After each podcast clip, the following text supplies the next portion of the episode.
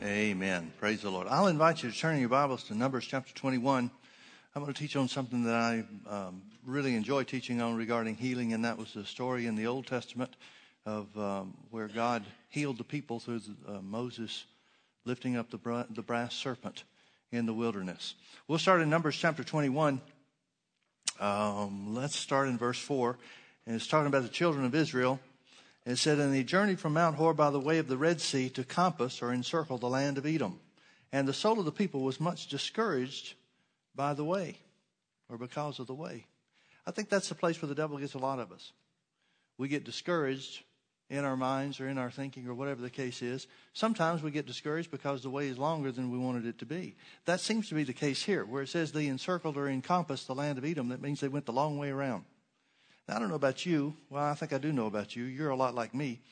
I'd rather take the short way to receive the things of God every time. Wouldn't you? But it's not always the short way that it works. It's not always the most direct route. It doesn't always work overnight like we'd like it to. And very often the devil uses the time involved, and, and really, uh, in all the questions that I've been asked about faith, it always comes down to the same thing, and that's when. Anytime anybody's ever had a problem with, uh, with uh, receiving from God, anytime anybody's ever had a question because of uh, what they consider to be a delay or uncertainty about uh, is their faith strong enough or all this kind of stuff, it always comes down to one thing, and that's when. It always comes down to time. Time is the only thing that, really, that the devil really has to use. It's the only thing that he has to discourage you. It's the only thing that he has to make you think that it's not working. Because if faith works, worked instantly, if every time that we believed that we received something we got instant results, then the devil would have no opportunity whatsoever to make us question the results, would he? Now, I, on one hand, it would seem to me that wouldn't that be a great thing? I've used this example before, but in Mark chapter 11, verse 23, where Jesus said, Therefore I say unto you, what things soever you desire. I'm sorry, I'm quoting verse 24 uh, whosoever shall say unto this mountain, Be thou removed and be thou cast into the sea, and shall not doubt in his heart, but shall believe that those things which he saith shall come to pass, he shall have whatsoever he saith. Wouldn't it be great if he said, And shall not doubt in his heart for 30 minutes? We could all hold out for 30 minutes. And I think a lot of times we go into it thinking it's going to be 30 minutes. We'll hear somebody else's testimony, we'll hear the, the great things, and usually the testimonies we hear are people that get quick results. Very seldom do we have somebody give a testimony of having to believe God for something for five years, but praise God, his faithfulness brought it forth. Those are not usually the testimonies of the stories we remember. There are a lot of stories out there like that.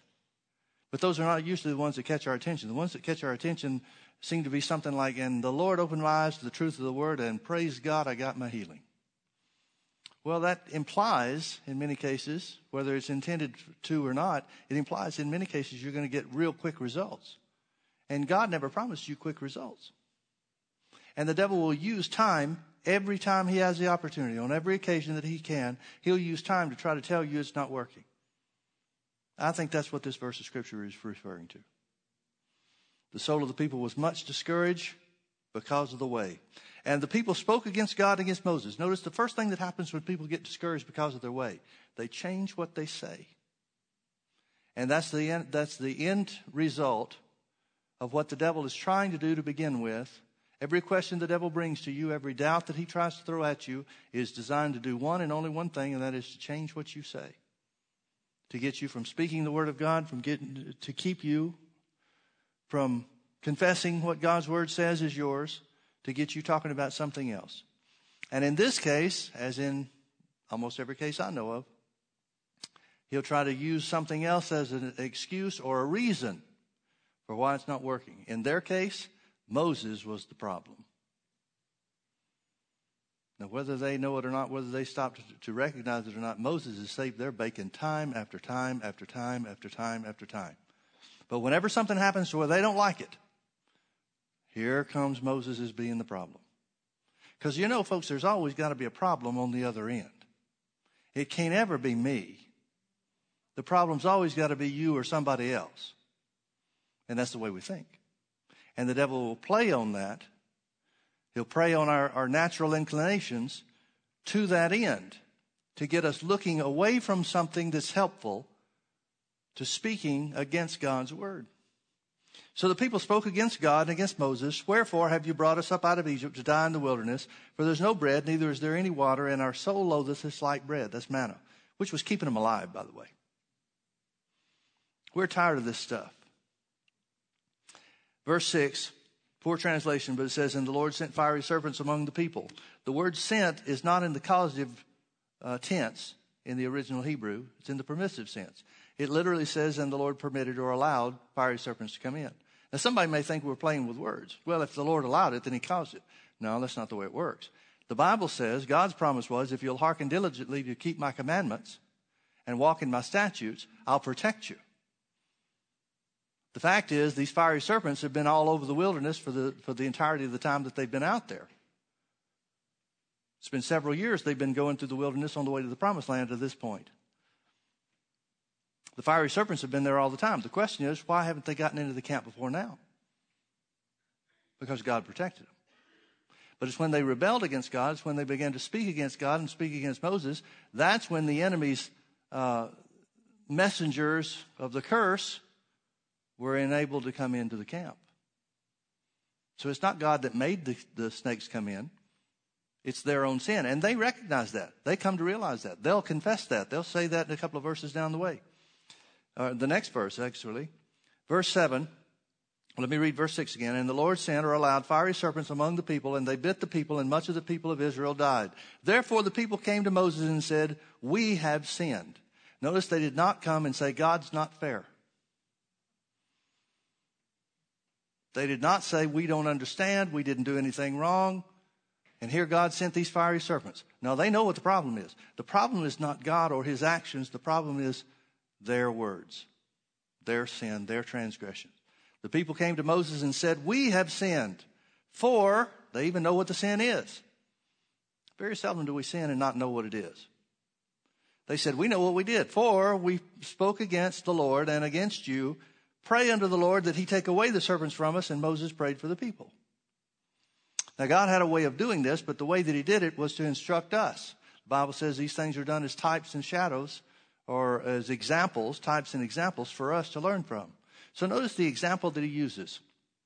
The Lord said unto Moses, Make thee a fiery serpent and set it upon a pole. And it shall come to pass that every one that is bitten, when he looketh upon it, shall live. And Moses made a serpent of brass and put it upon a pole. And it came to pass that if a serpent had bitten any man, when he beheld the serpent of brass, he lived. Now, why is this story important to us? And what is it that we're to learn from? I'm going to look over to, to John chapter 3. If you want to turn there, you can. John chapter 3. Jesus is talking to Nicodemus about the importance of being born again and seeing the kingdom of God and so forth. And in the context of this, he said, concerning himself, beginning in verse 13, Jesus said, And no man has ascended up to heaven, but he that came down from heaven, even the Son of Man which is in heaven. In other words, he's talking about himself having come down from heaven. He's identifying himself. Now notice what he identifies with. Verse 14. And as Moses lifted up the serpent in the wilderness. In other words, he's saying, I came down from heaven. God sent me down here from heaven for a purpose, and here it is. Just like Moses lifted up the serpent in the wilderness, even so the, must the Son of Man be lifted up, that, or so that, here's the result of being lifted up on the cross, that whosoever believeth in him should not perish but have everlasting or eternal life. Now back to Numbers chapter 21. Jesus is identifying with Moses and the serpent of brass in the wilderness.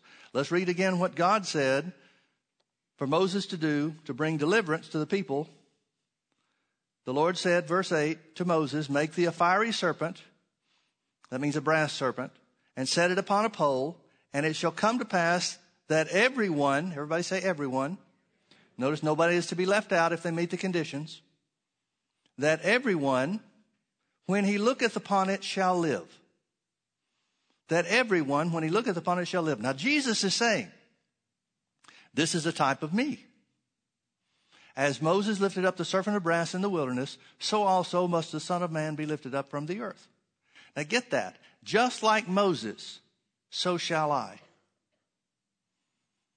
Just like Moses lifted up the serpent of brass, so must the Son of Man be lifted up from the earth. In other words, he's saying the same thing that the serpent of brass did in Moses' case for the children of Israel, my being lifted up from the earth, Of course, we know he's talking about the cross. Whether Nicodemus understood that or not at the time, we don't know. We understand, looking back, that he's talking about the cross. Just like Moses lifted up the serpent of brass in the wilderness, my being lifted up on the cross will provide the same results. Those results are eternal life.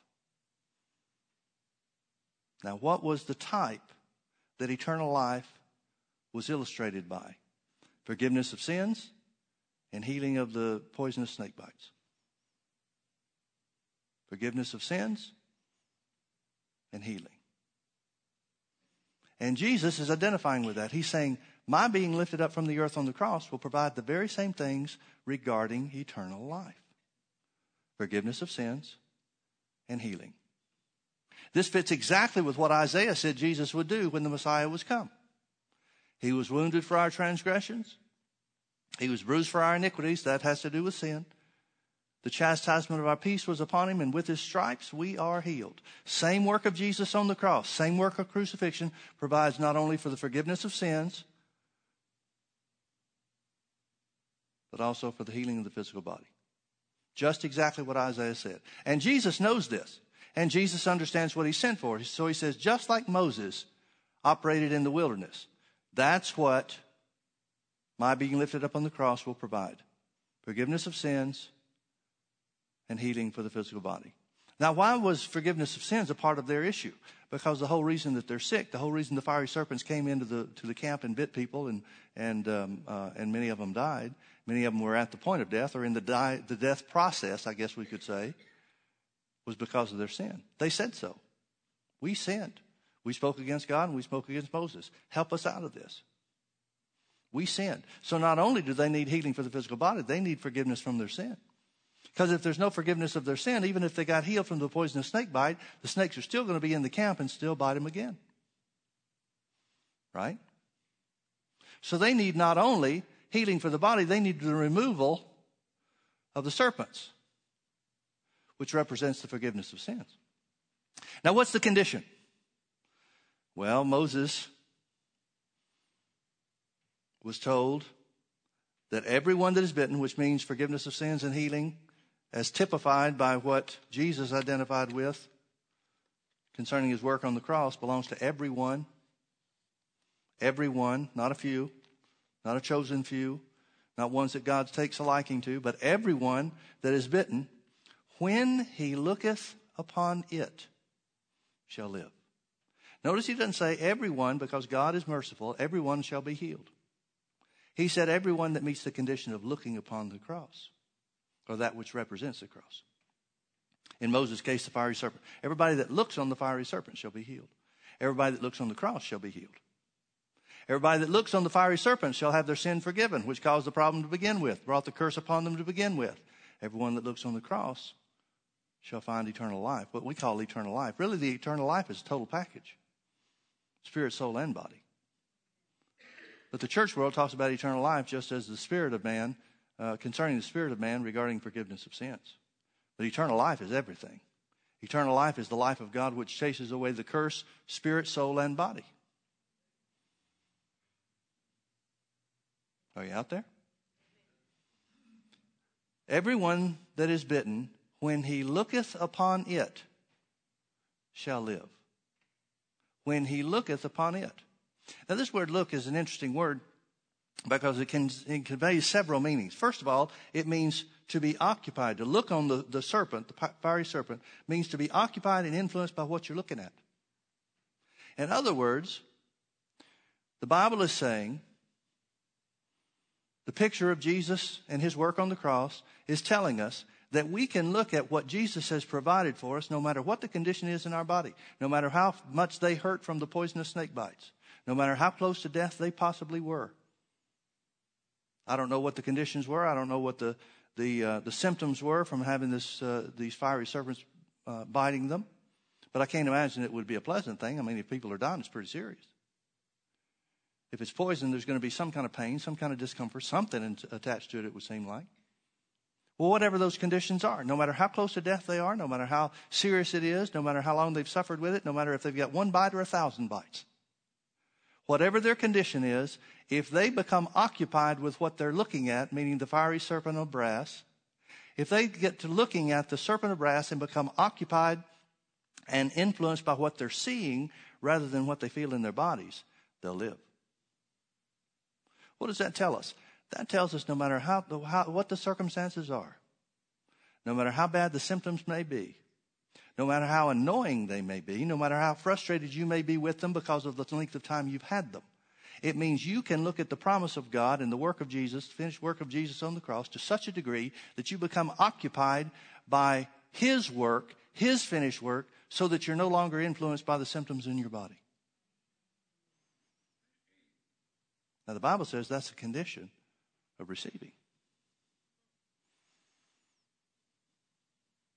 Now, think about it regarding forgiveness of sins, or what the church world calls salvation. The same thing's true. You can hear the, the, the good news of Jesus going to the cross for your sins being preached. You can have the best preacher in the world, whoever that might be. You can have the best preacher in the world declaring in the most forceful terms that salvation is for you.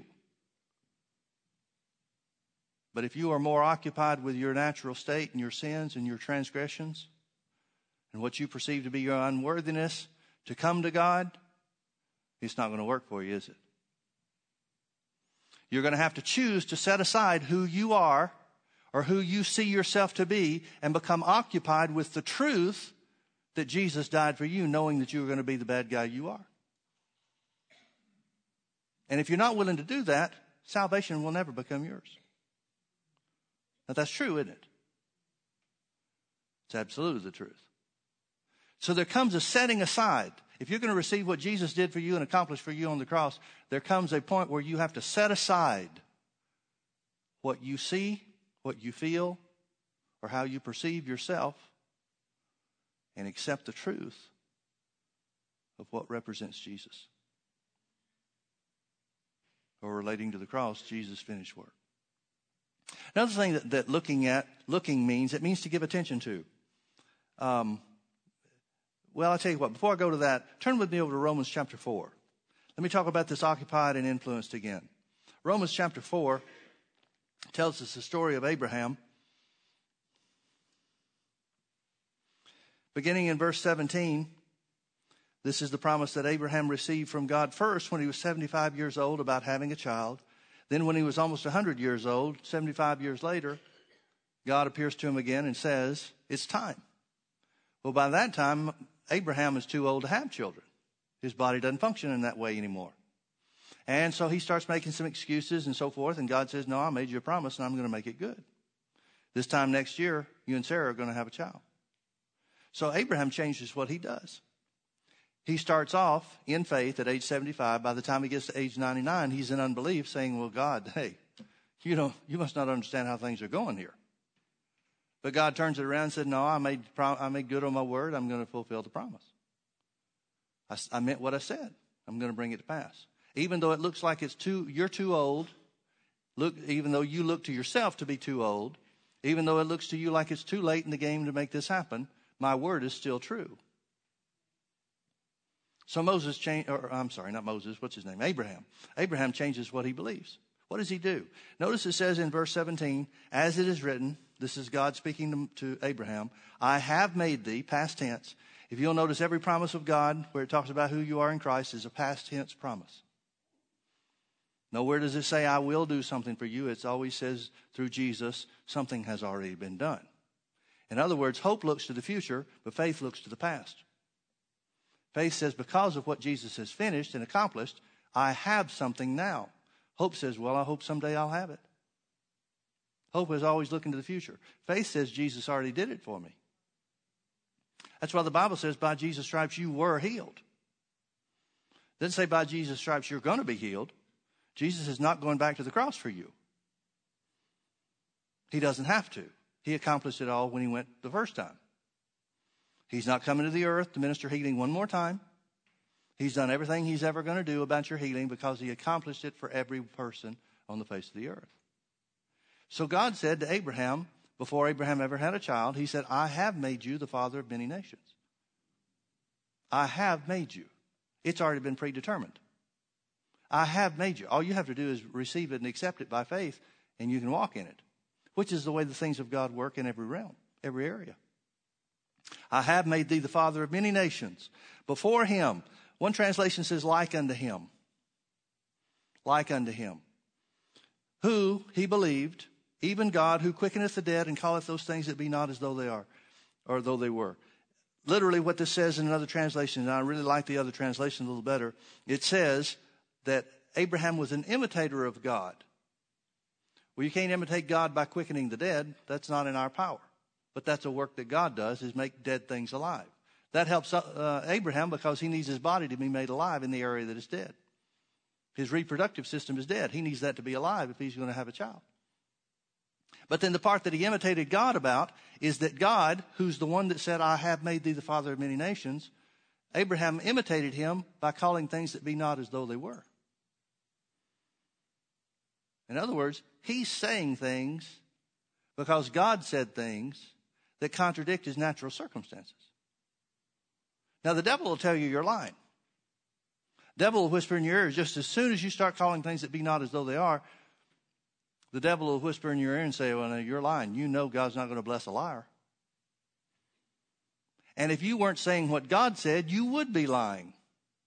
But the fact that God said it makes it truth because God cannot lie. So as long as you're confessing the word, and this is where a lot of people miss it, in my opinion, a lot of people try to make up their own confessions rather than saying what the Bible says. And the devil will trip them up on some technicality or some, some little fine point about their confession. But if you're saying exactly what the Bible says about you, there is no room for the devil to call you a liar. Or at least there's no room for the devil to convince you that you're a liar. He'll call you a liar, but all you have to do is say, Well, I'm just saying what God said. Go take it up with him. That's the end of the story. So here's how Abraham was an imitator of God. He called things that were not as though they were. What did he call himself then? He called himself the father of many nations. Well, physically, he's not the father of many nations. So what makes him the father of many nations? God said he was.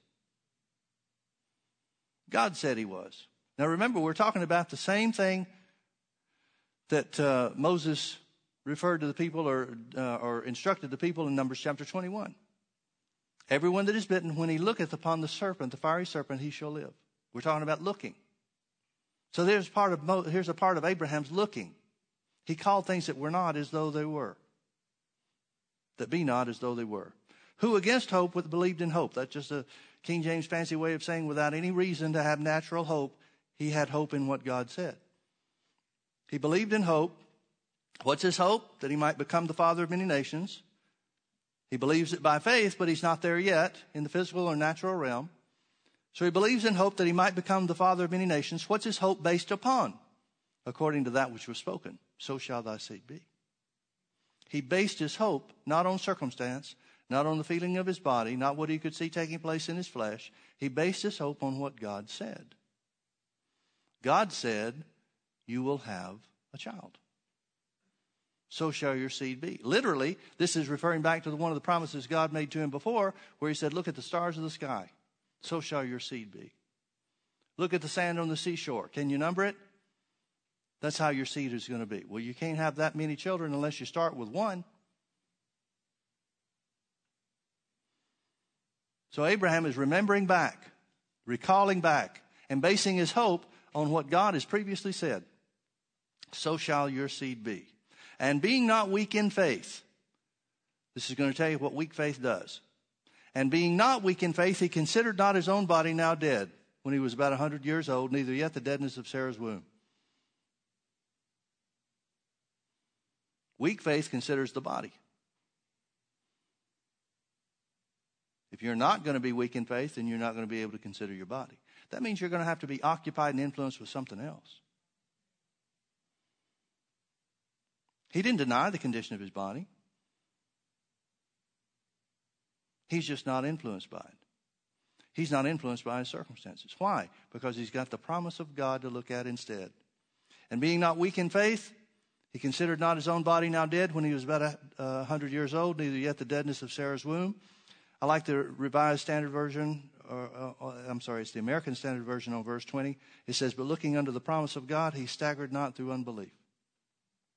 if he's not going to consider or look at his circumstances, if he's not going to be influenced by his natural condition, physical condition, what is he going to be influenced by? He's going to be influenced by what he's looking at.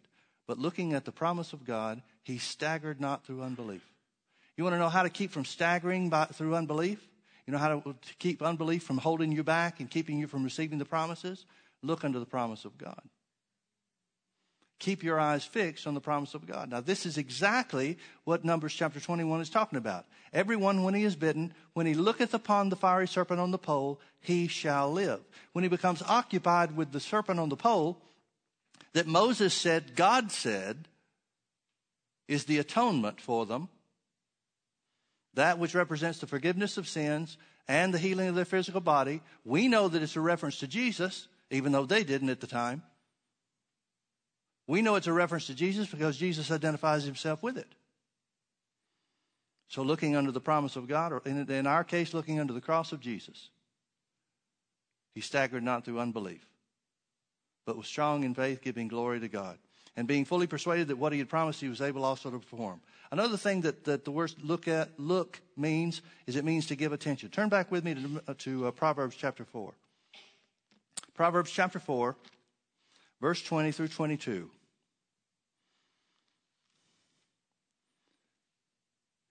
Verse 20, my son, attend unto my words. In other words, give attention to them. He didn't say read them. He didn't say listen to them every now and then. He said to give attention to them. Folks, you need to understand something. The promises of God are always the result of hearkening diligently to the word. Paul said in Romans chapter 1 verse 16, he said, I'm not ashamed of the gospel of Christ, God's good news concerning Jesus, in other words. For it, God's good news concerning Jesus, is the power of God unto salvation. The word salvation means to rescue, deliver, to make safe, to make sound, and to make whole, or to heal. The Word of God, which reveals to us God's good news about Jesus and what He's done for us, is the power of God to salvation. But it's not the power of God to rescue you or the power of God to heal you unless you give attention to it.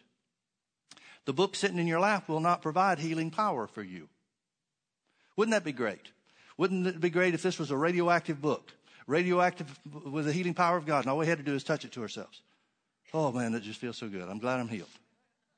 But it doesn't work that way. It works by getting the word on the inside of you, not the outside of you. So he said, My son, attend, give attention to my words. That means the word takes first place. Incline your ear unto my sayings. Listen to what the word says. Now, the devil wants you to listen to what he tells you. I can't find a scripture to say so, but I'm pretty well convinced that God gets frustrated listening to his children quote the devil. Because that's what happens with so many Christians. That's the majority of what happens with so many Christians in their lives. They go to God and complain about what the devil has said. Lord, I'm sick. Well, how do you know you're sick? You remember in the Garden of Eden when Adam and Eve fell? They were hiding in the bushes. God said, Where are you guys? Adam says, We're over here behind the bush. He said, What are you doing over there? He said, Well, we we're naked, and so we were ashamed. God said, Who told you you were naked? That's a great question to ask yourself. Who told you you were sick? Who told you you weren't going to have enough money to make it through the month? Who told you you were going to fail? Who told you you were unworthy? Who told you?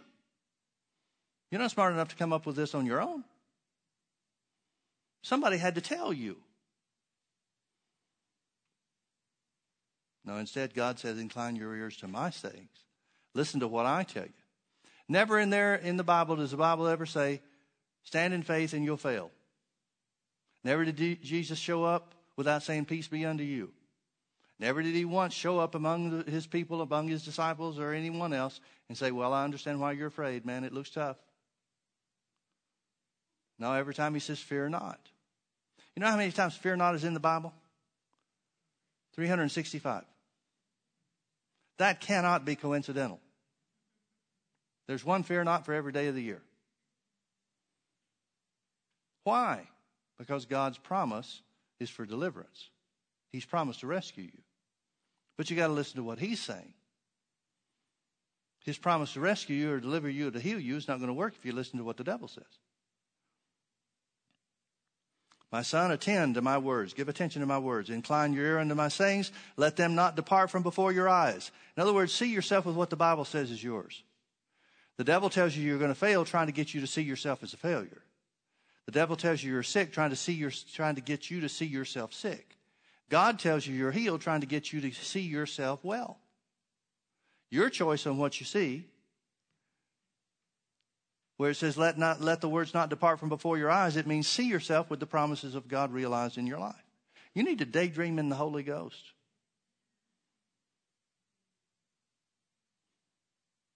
Seeing yourself with the promises of God realized is a spiritual exercise. It's a godly thing to do. It's acting in obedience to what God said. Now, when you start doing that, the devil will say, Well, that's never going to happen. Well, how does he know? If he's so sharp, how did he get kicked out of heaven? What in the world should we listen to him about? I mean, he's the ultimate idiot. He had a place with God and he got kicked out. His future is the lake of fire. So we're going to listen to him? Why? No, he knows that what you're doing contradicts our natural way of thinking, but if he can't stop us from seeing ourselves with what the Bible says is ours, he can't stop us from having it because it's a means of giving attention to the Word. It's a means of looking at what Jesus has accomplished for us. Let them, my words, not depart from before your eyes. Keep them, my words, in the midst of your heart. How do you keep something in the midst of your heart? By saying them. The psalmist says, Write the word of God on the tables of my heart. How do you do that? By speaking, by saying what God's word says about you. The way you change your perception of yourself is by saying what God's word says. If you see yourself as unworthy, if you've been brought up in church and taught that we're a worm, our righteousness is filthy rags and all that junk, then the only way you're going to change that is by saying what the Bible says about you being righteous. I am the righteousness of God. The first time you say it, you'll probably cringe when you do it because you'll feel like you're lying. But if God said it, you're not lying. And God said it. If the doctor has said there's no hope for you, your physical condition is beyond help, medical help, you've got so much time to, die, to live, and then that's it for you, the only way you're going to change that is by saying what God's word says about you. Jesus took my infirmities and bore my sicknesses, and with his stripes I am healed. First time you say that, first few times you say that, you may th- cringe and your mind is going to be screaming, that's not true. Oh, we wish it was true, but it's not true, it's not true, it's not true. But the more you say it, the more your mind will quiet down and come in line with it, and your mind will finally say, Yeah, God said that. It's how you renew your mind to the Word. You say what God says about you. It's a means of giving attention, it's a means of looking at what Jesus has done. My son, attend to my words, incline your ear unto my sayings, let them not depart from before thine eyes. Keep them in the midst of thine heart. Verse 22 tells you why you want to do this. Here's why you want to give attention to God's word. For they, my words, are life unto those that find them. Who finds them? The ones that give attention to it, the ones that incline their ear to his sayings, the one that keeps them before their eyes, the ones that keep them in the midst of their heart. Those are the ways that you find the word of God. They are life unto those that find them and health to all their flesh. Notice the healing that comes to your flesh comes by the choice of the individual to give attention to the word. In other words, it's not God's choice or God's decision of whether you're not you're going to be healed. It's your choice and your decision. Because as Paul said, the gospel, the good news of Jesus, the word of God concerning Jesus, is the power of God unto salvation. It's the power of God to heal. So you have to make a decision regarding the word. You've got to make a decision regarding what the Bible says Jesus hung on the cross for for the remission of sins, for the healing of the physical body. Now, that's what the word says, but you have to make a decision what you accept to be true. Are you out there? Now, one other thing, I want you to turn with me over to Mark chapter 4. I realize we're running out of time, so I'll go through this quickly. But Mark chapter 4, Jesus talks about the, the, uh, uh, the parable of the sower sowing the word. He's talking about how to get results from the Word of God. how to get results from the Word of God. And he uses it and, and speaks of this as the parable that unlocks all the other parables. In other words, if you understand the principles behind this, you can make any part of the Word of God real in your life. He says in verse 13, he's explaining to his disciples what the parable is and what it means. And he said unto them, Know you not this parable? And how then will you know all parables? In other words, figure this one out and you'll learn the key to all of them. The sower sows the word. And these are they by the wayside where the word is sown. But when they have heard, Satan comes immediately and takes away the word that was sown in their hearts. How does he do that? By speaking to their minds. He speaks to their minds and influences their decision regarding the word. Same way he attacks you. Same way he attacks me. And these are they likewise, likewise, likewise. In other words, the devil works the same way with everybody. And these are they likewise which are sown on stony ground, who, when they have heard the word, immediately receive it with, gladness and have no root, no moisture, one translation says. In other words, they don't give attention to the word. They have no root in themselves and so endure but for a time. Afterward, when affliction or persecution arises for the word's sake, immediately they are offended. They don't continue. They start off with the right thing. They start off with the word planted in their heart, which is their spirit. They receive the word of God, they accept it, but they don't continue in it. They don't continue to give attention to it. They don't speak it. They don't incline their ear to his sayings. They don't keep it before their eyes. They don't keep it in the midst of their hearts. And so it doesn't produce for them. The devil overpowers the truth of the word by speaking to their minds. He influences them and affects their decision, their will concerning the word of God. And he tells us what he uses. He uses affliction or persecution. Affliction means trouble. Sometimes it's people that say, You're not going to believe that faith stuff, are you? And so when affliction or persecution arises, immediately they're offended. Their, influ- their, uh, their will concerning the Word of God is influenced by what other people think or the trouble that they find themselves in. And these, verse 18, are they which are sown among thorns, such as hear the Word and the cares of this world and the deceitfulness of riches and the lust of other things entering in choke the word and it becomes unfruitful. In other words, they get distracted. They plant the word of God in their heart to begin with. They accept the truth of the word that they hear, but they get distracted by the things of the world around them. And so it chokes out the word. Now, let me ask you a question. Is there anything wrong with the word? The Bible's talking about the sower sowing the seed, and the seed is the word of God. Is there anything wrong with the word in either the wayside, the stony ground, or the thorny ground? Is the seed not the same as that which produces in the good ground? Is it inferior seed that goes in the first three types of ground, but good seed that goes into the good ground? Folks, I want you to realize something.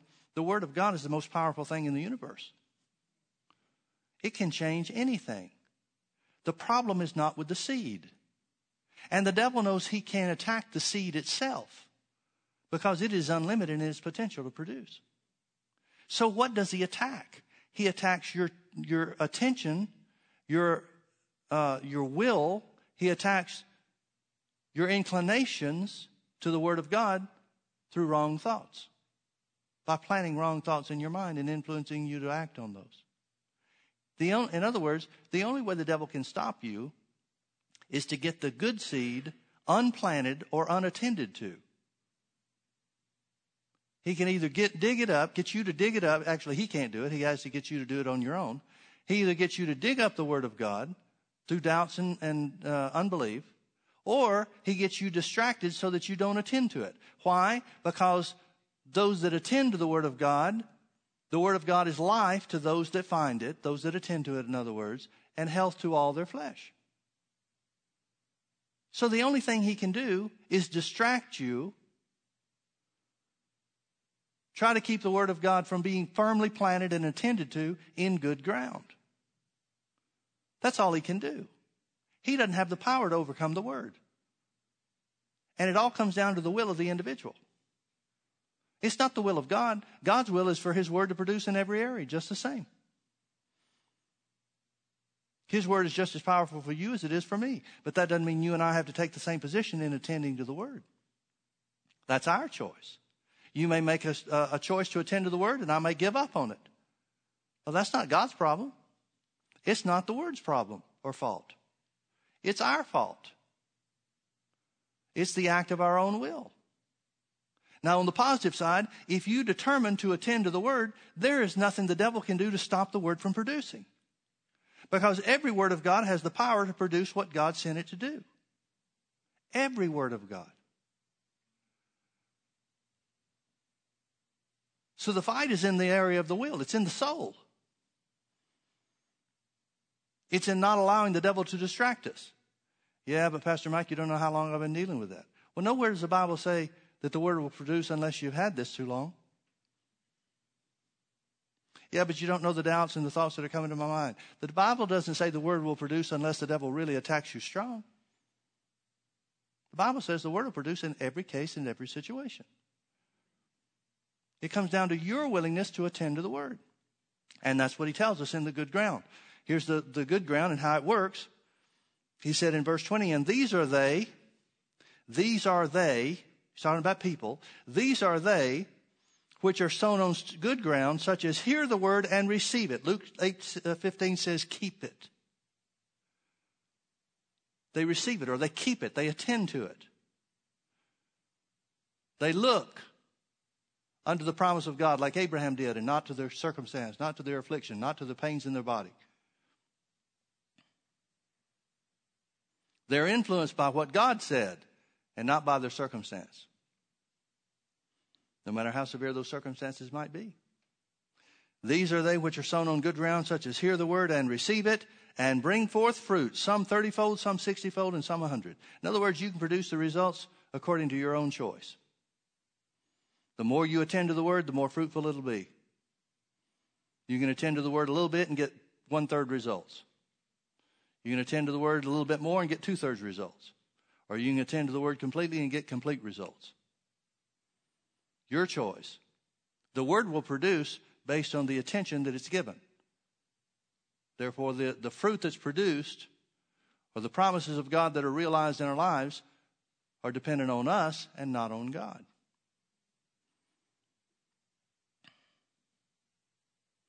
Jesus goes further and says in verse 26, Jesus said, I love this verse of scripture. Please get this. Jesus said, So is the kingdom of God. In other words, everything that God has provided, everything that Jesus died for you to have, everything healing, forgiveness of sins, uh, financial well being, well being in every area, everything that brings victory in every total, uh, total victory in every area of life. Every bit of it is part of the kingdom of God. It's where God rules, it's where God reigns. Jesus said, So is the kingdom of God as if a man should cast seed into the ground. Well, we know what the seed is. The seed is the word. How do you cast the seed into the ground? The ground is the heart, the spirit of man. How do you cast the word of God into your spirit? By speaking it. So let's substitute that to get what he's saying. So is the kingdom of God as if a man should speak the word into his own heart or his own spirit. The whole kingdom of God works this way, folks by speaking God's word into your spirit. Everything about God's promise, everything about Jesus and what he accomplished, every promise of God is realized the same exact way, and that is by speaking the word of God into your own spirit. That's why Paul said, I'm not ashamed of the good news of Jesus. For it is the power of God unto salvation. How is the word of God the power of God unto salvation? Because the whole kingdom of God is, is as if a man should speak the word of God into his own spirit. Every part of God's deliverance is by speaking His word into your spirit. Every part of God's health is by speaking the word into your spirit. Now, folks, if the Bible is true, if Jesus told us the truth, there is nothing that cannot be overcome. There is no sickness that cannot be overcome. There is no disease that cannot be overcome. Because every bit of the kingdom of God, which includes total healing for the physical body, as well as forgiveness of sins or remission of sins, literally, every bit of it comes by speaking the word of God into your own spirit. And that depends on you. And you can do that if you're, even if you're in the midst of the devil's attack. You can do that no matter what your circumstances are. You can do that no matter how bad the pain is in your flesh. You can do that no matter what is going on around you. You choose to do that or not. The word always works when you work it. So is the kingdom of God. The whole kingdom of God is this way. It's as if a man should speak the word of God into his spirit. Now notice verse 27. And should sleep and rise night and day. In other words, you're not going to get instant results. You shouldn't expect to get instant results, but you will get results. Whatever God promised, you can get. And should sleep and rise night and day, and the seed, the word, should spring up, spring and grow up in his heart or in his life. He knoweth not how. I love that phrase. You don't have to know how it's going to work for it to work. There's a, a missionary friend of mine, Ralph Hagemeyer, was in uh, Africa. He used to be in Tanzania. Now I think he's in Zaire. He has to keep moving around because of all the terrorism and stuff like that. But anyway, um, he said that when God first sent him to uh, uh, to Africa, he didn't know where he was going. And so he told the Lord, he, the Lord put on his heart, he said, I want you to go to Africa and be a missionary. He said, Well, Africa is a big place. Where am I supposed to go? And the Lord didn't tell him. So he said, Lord, I don't know where I'm going. I'm going to get a, uh, a ticket to, to go to Africa, but I don't even know where to get a ticket for. The Lord said, Go to Africa. He said, Well, I don't know where to go. I mean, do I go to Southern Africa? Do I go to Northern Africa? Do I go to West Africa? Do I go to East Africa? Where do I go? The Lord said, I told you to go to Africa. And so he was complaining about it and he wouldn't buy his ticket and he was complaining about it to the Lord back and forth. And he came to the place where the Bible t- says, and the Lord, uh, somebody else was ministering service, and it says of Abraham that God led Abraham into a land that he knew not. And God spoke to his heart and said, I use no knots. He said, Okay, Lord, I got it. Next day he went to Africa, or he got, bought his ticket to Africa, started making plans to go. God still uses no knots.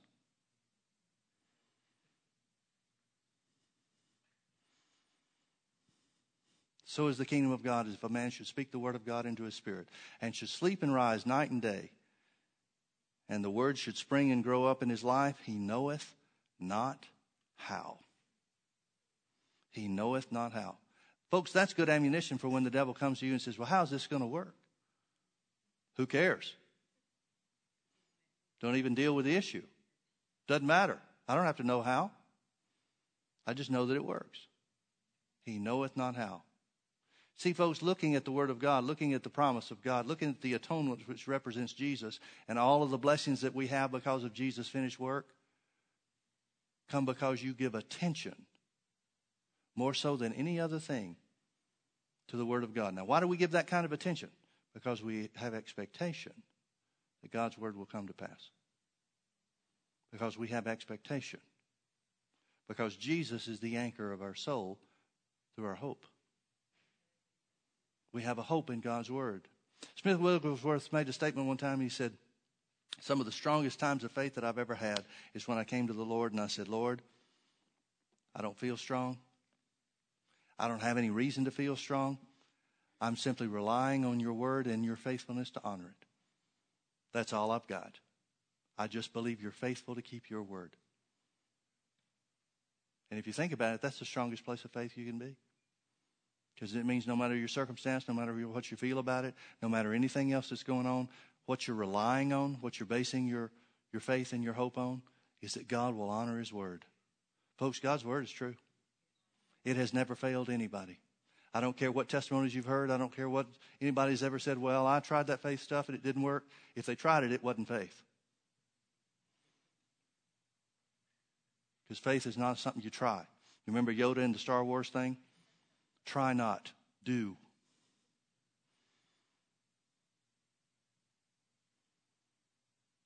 Faith is something you act on. It's not something you try. It's something you act on. It's a decision you make. God's word is true, so I'm going to hold on to it no matter what. So is the kingdom of God. The whole of the kingdom of God is this way. So is the healing power of God, as if a man should speak the word of God into his own spirit. He may sleep and rise night and day, and that word is working, springing up and growing in his life. He doesn't even have to know how, but it's at work. Let's pray. Father, thank you so much for your word. Thank you that it's true. Thank you that we have the privilege to speak the word of God into our own hearts and see the kingdom of God realized in our lives. Thank you, Father, that healing is ours because Jesus took our infirmities and bore our sicknesses, and with his stripes we are healed. We choose, therefore, Father, to be occupied and influenced by your word, to look under your promise and Jesus' finished work in our lives. Thank you, Father, No matter the symptoms, no matter the circumstance, no matter the attack of the enemy, your word prevails. We choose to keep the word of God planted in good ground. We choose to continue to speak it and therefore attend to it. And we thank you that that word is springing up and producing divine health in each and every one of our lives. We thank you, Father, that your will, your absolute will for each and every one of us, is that we be perfectly healed and restored from every circumstance, every symptom, every sickness, every disease. Not one trace of sickness and disease left upon us. We thank you, Father, that the Word of God is at work in our bodies, producing that result. In Jesus' precious name. Can you agree with that prayer? Amen. Amen. Well, God bless you. Thank you for being with us.